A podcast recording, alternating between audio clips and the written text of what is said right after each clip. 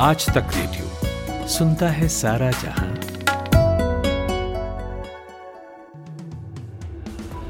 Good afternoon ये है दोपहर एक बजे का न्यूज़ पॉडकास्ट पाँच मिनट। मेरा नाम है शुभम तिवारी। अमेरिका, भारत, जापान और ऑस्ट्रेलिया के विदेश मंत्रियों की आज नई दिल्ली में हुई बैठक के बाद एक बयान जारी कर कहा गया है कि रूस को बिना कोई दंड दिए युद्ध करने की इजाज़त नहीं दी जा सकती। क्वाड देशों के समूह ने यह भी कहा है कि परमाणु हथियारों का इस्तेमाल या इस्तेमाल करने की धमकी को स्वीकार भी नहीं किया जा सकता है।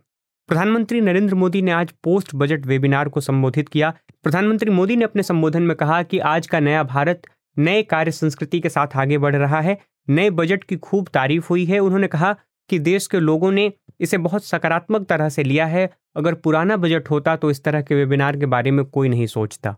चीन के साथ सीमा विवाद के बीच भारत के विदेश मंत्री एस जयशंकर ने चीनी विदेश मंत्री किन गांग से दिल्ली में मुलाकात की। ये मुलाकात करीब 45 मिनट तक चली। इसके बाद चीनी विदेश मंत्री ने कहा कि भारत चीन सीमा मुद्दे को उसके उचित स्थान पर रखना चाहिए और स्थिति को नियंत्रण में रखना चाहिए। इससे पहले भारत के विदेश मंत्री ने कहा कि सीमावर्ती क्षेत्रों में अमन चैन बनाने पर ध्यान केंद्रित किया गया। आबकारी नीति घोटाले को दिल्ली के मुख्यमंत्री अरविंद केजरीवाल भले ही फर्जीवाड़ा मान रहे हों, पर इस मामले की जाँच कर रही सीबीआई की टीम जिस तरह डिजिटल और फॉरेंसिक सबूत जुटा रही है, इससे भविष्य में केजरीवाल सरकार की मुसीबत बढ़ सकती है। मनीष सिसोदिया से रिमांड में हुई पूछताछ के बाद, अब मुख्यमंत्री अरविंद केजरीवाल को भी सीबीआई ईडी के दफ्तर बुलाया जा सकता है। रिपोर्ट्स के मुताबिक इस मामले में जाँच टीम को पुख्ता सबूत मिले हैं। उत्तर प्रदेश के प्रयागराज में हुए उमेश पाल हत्याकांड में पुलिस सूत्रों से सामने आई जानकारी के मुताबिक उमेश पाल की हत्या की वजह जेल में बंद माफिया अतीक अहमद की अवैध तरीके से बनाई गई बेनामी संपत्ति की मुखबरी बनी है। पुलिस सूत्रों की माने तो लखनऊ समेत कई जगहों पर अतीक अहमद की कुछ छुपी हुई संपत्तियों की खबर उमेश पाल ने पुलिस को दी थी। 200 करोड़ की ठगी मामले में जेल में बंद ठग सुकेश चंद्रशेखर ने एक बार फिर मीडिया को चिट्ठी लिखी है। सुकेश ने दिल्ली के मुख्यमंत्री अरविंद केजरीवाल, पूर्व मंत्री मनीष सिसोदिया और सत्येंद्र जैन पर गंभीर आरोप लगाए हैं। सुकेश का दावा है कि 25 मार्च 2017 को केजरीवाल, सिसोदिया और सत्येंद्र जैन ने उसके जन्मदिन पर गाना गाया था कि ये दोस्ती हम नहीं तोड़ेंगे, लेकिन पैसों के लालच में अपना वादा तोड़ दिया। राजस्थान के नागौर ज़िले में लोक देवता तेजा जी के मंदिर निर्माण में दी गई चांदी की ईंट पर विवाद हो गया है। यह ईंट जन नायक जनता पार्टी के राष्ट्रीय अध्यक्ष अजय चौटाला ने दी थी।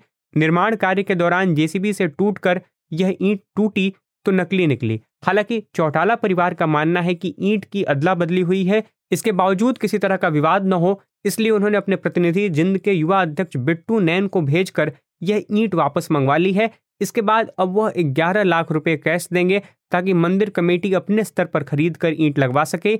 ईंट की भी जाँच कराई जाएगी।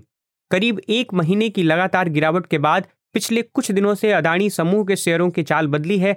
आज लगातार चौथे दिन अदानी समूह के शेयरों में तेज़ी देखने को मिल रही है।